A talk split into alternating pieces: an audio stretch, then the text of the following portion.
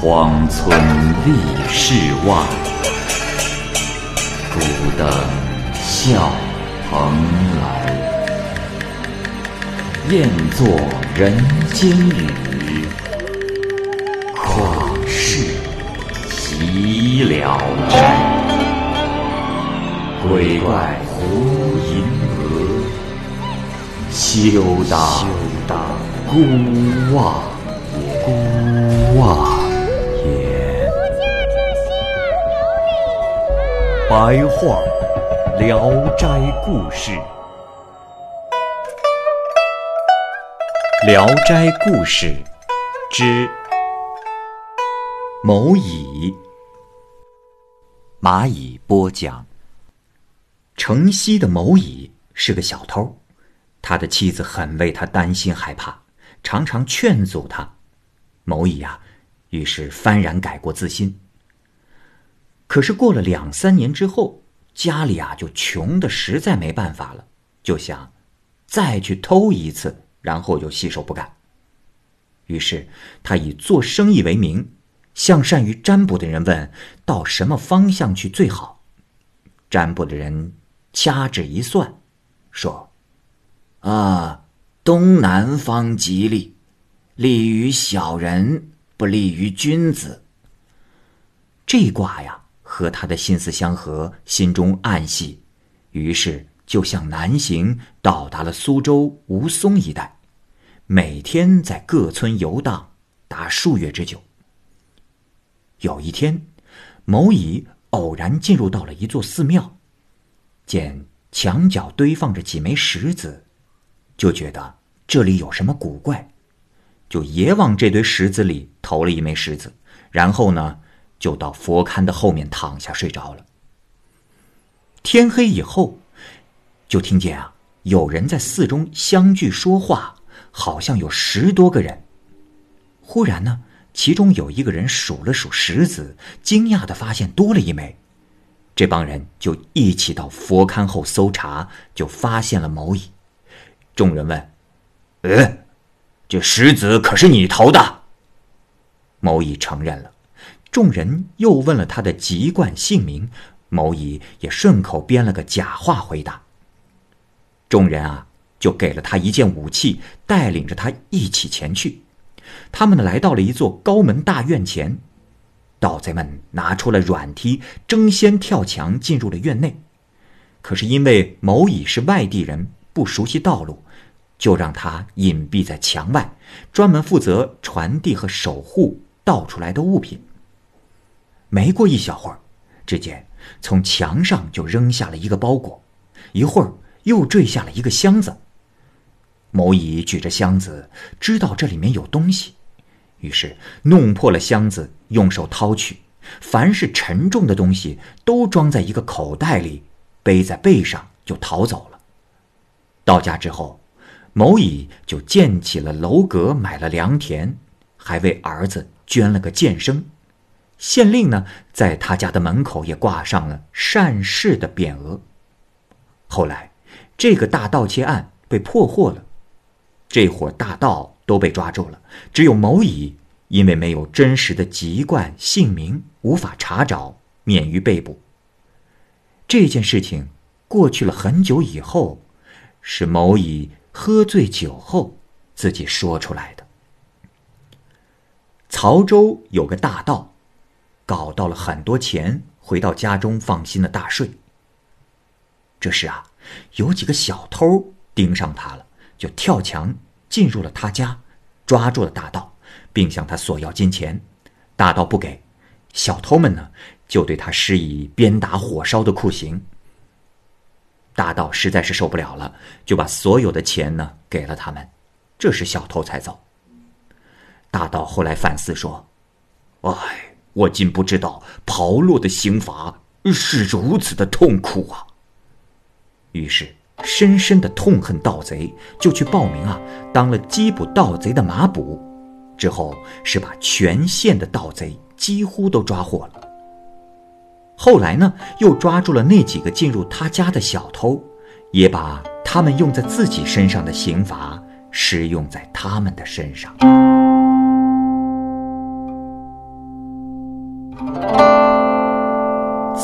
威翁。明朝灭亡的时候啊，到处都在打仗。榆林人刘知生聚集了数万人，将渡江投奔南明的福王。忽然，有一个肥胖的男子来到军营的栅门外，破衣露腹，请求见主帅。刘知生请他进来与他交谈，是大为的高兴。问他的姓名，那人自称是采薇翁。柳之生呢，就留他在军队中当参谋。并赠给他一把刀。采薇翁说：“呃，我自己有兵器，不需要矛戟之类的东西。”问他的兵器在哪里？采薇翁撩起衣服，露出肚子，肚脐眼儿大的可以容纳个鸡蛋。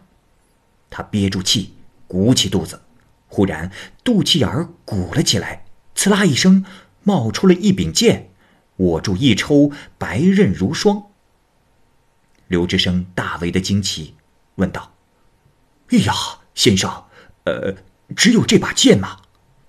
蔡薇翁笑着支支肚子说：“哎，哈哈哈这只是兵器库，什么都有。”又让他取出弓箭，他又像刚才那样取出了一把雕花的弓，略微屏气，又有一支箭飞坠在地上，接着不停的往外飞箭，然后呢？他把剑插入肚脐中，所有的武器又都不见了。刘志生觉得采薇翁很神奇，就和他同吃同住，十分的尊敬，招待备至。可是当时啊，虽然军营的军令十分的严明，但是部下都是乌合之众，不时的有人就会出去抢掠。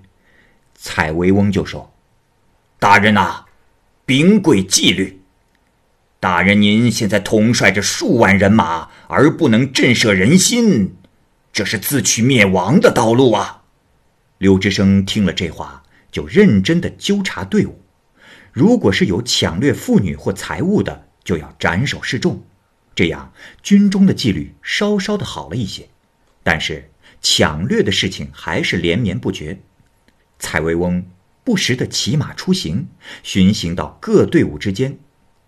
军队中，但凡是不守法纪的凶悍的将领和骄横的士卒，都会时不时的人头自己落地，也不知道是怎么回事。因此呢，大家都怀疑是采薇翁干的。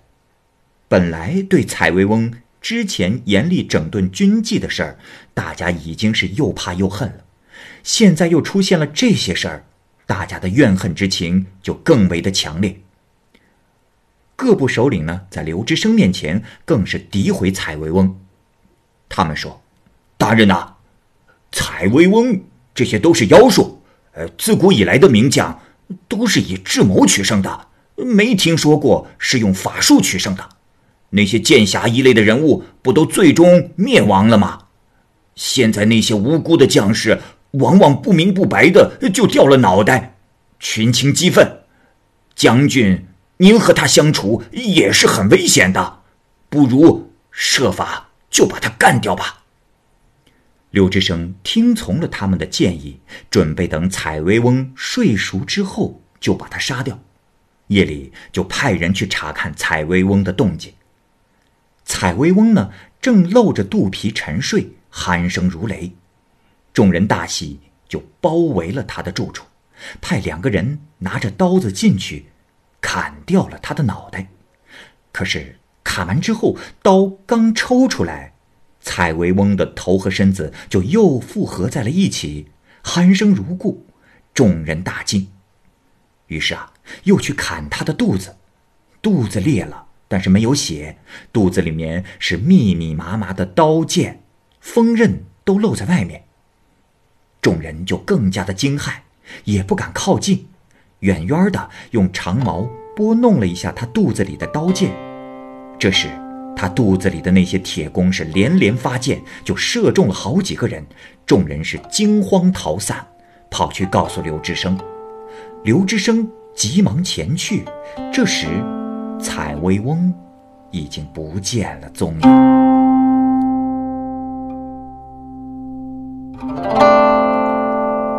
鹿衔草。关外山中啊有很多的鹿。当地人头上顶个鹿头就伏在草丛中卷起树叶吹出声音这样鹿就会纷纷的来到。然而鹿群中公鹿少，母鹿多。公鹿和母鹿交配，母鹿有千百头，这公鹿啊要交配遍，这样公鹿就会累死。众母鹿闻一闻公鹿，知道它已经死了。就会分头的跑到山中，衔回一种异草，放在公鹿的嘴边熏它。顷刻之间呢，公鹿就会复活。当地人就急忙的敲锣放枪，将鹿群惊走，取回这种草，可以使人起死回生。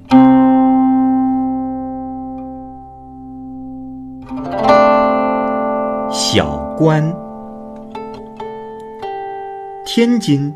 有位船夫，夜里梦见了一个人，对他说：“明天会有个带着竹筐来租船的人，向他要一千两银子，不然就不要渡他过河。”船夫醒了，不相信这事儿，睡着以后啊，又做了这个梦，还梦见这人在墙上写了三个字，并嘱咐说。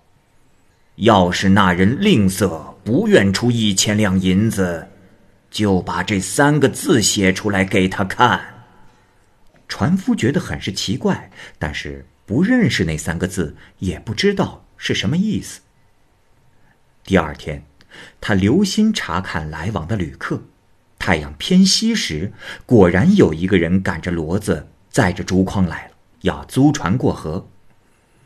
船夫呢，就按梦中人说的钱数要价，那人讥笑他，二人讨价还价了很久。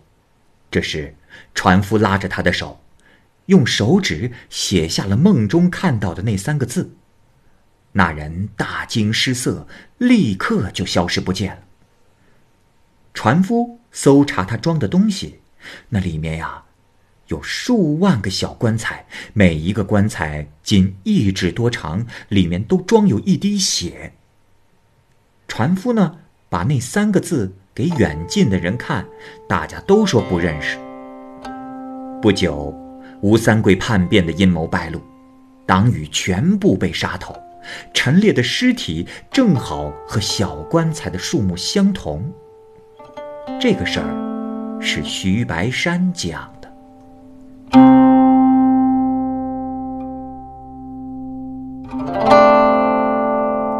李生，商河有位李生，酷爱佛道。村外一里多的地方有一座寺庙，李生呢就在那里修建了三间精舍，常在里面打坐修行。有些游方化缘的和尚道士来了，常在此住宿。李生。就和他们交谈，供给他们饭食，从不厌烦。有一天，大雪纷飞，天气严寒，有个老和尚挑着行李借宿，言谈玄妙。过了两夜呢，要走，李生呢就一再的挽留，和尚呢就又住了几天。正巧，李生因为家中有事离开寺庙回家，和尚就嘱咐他早点回来。意思啊，是要和李生告个别，自己也要走了。鸡叫的时候，李生回到了庙中，敲门见没有人应答，他就跳墙进去。只见屋内有一点灯光，李生怀疑那老和尚在做法，就偷偷的观看。和尚呢，在很快的收拾行装，把一头瘦驴拴在台灯上，仔细一看。不像是真驴，好像是殉葬物品。但驴的耳朵、尾巴不时的在动，还气喘吁吁。不一会儿，和尚就整理好了行装，打算开门牵着驴走出来。李生就偷偷的跟在后面。门外啊有个大水池，和尚把驴拴在了池边的树上，就脱光衣服跳入池中，把全身都洗了一遍。穿好衣服后，又把驴拉到池内，也洗了一番，接着给驴驮上行李。老和尚跳上驴，飞奔而去。李生这时才呼喊他，那和尚呀，也只是在远处回头拱手致谢，听不清讲了些什么，就走远了。王梅屋说：“李生呢，是他的朋友，他曾到过李生家，见堂上的匾额写着‘待死堂’三字，看来也是一位豁达的人。”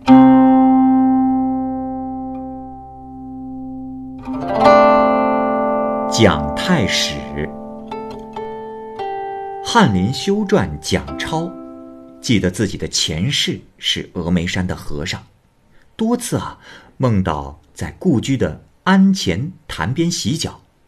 蒋超是特别爱读佛经，一意归附天台宗。虽然早就进入了翰林院为官，还是常常有出家的念头。请假回江南。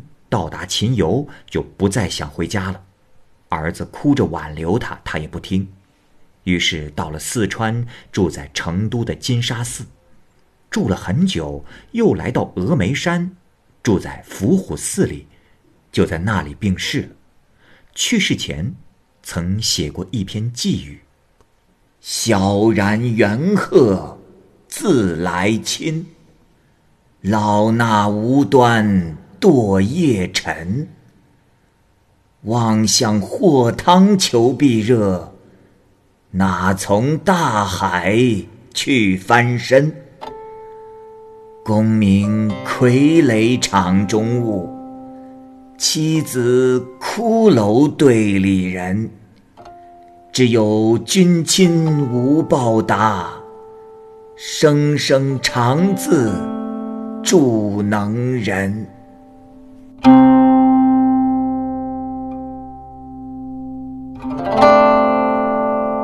邵世梅，邵进士，名叫世梅，济宁人。他最初被任命为登州教授时，有两位老秀才送来名片。邵世梅看到他们的名字之后，好像很是熟悉，凝思了很久，忽然醒悟这是前生的事儿。他便问学宫的杂役：“那某生是不是还住在某村？”又讲了某生的长相特征，和某生的情况啊是一一的吻合。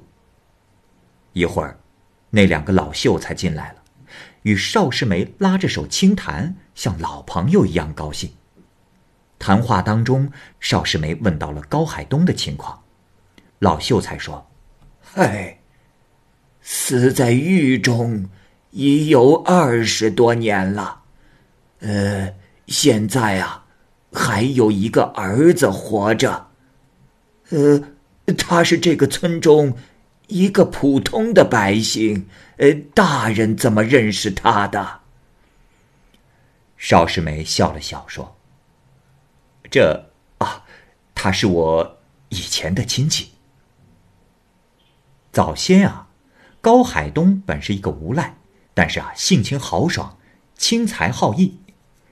有人因欠下租税而卖女还债，高海东呢就尽自己所有的能力为他赎还。但是啊，他和一个女人有私情，那个女人因窝藏盗贼，官府追捕甚紧，他呢就将盗贼藏到了高家。官府知道了，就把高海东给抓了起来，百般的拷打，他最终也不承认。不久之后呢，就死在了狱中。他死的那一天，正是邵世梅的生日。后来，邵世梅到了某村，周记高海东的妻子，远近的人都知道这件怪事儿。这是高少宰讲的。邵世梅是高少宰的公子高继良的童年。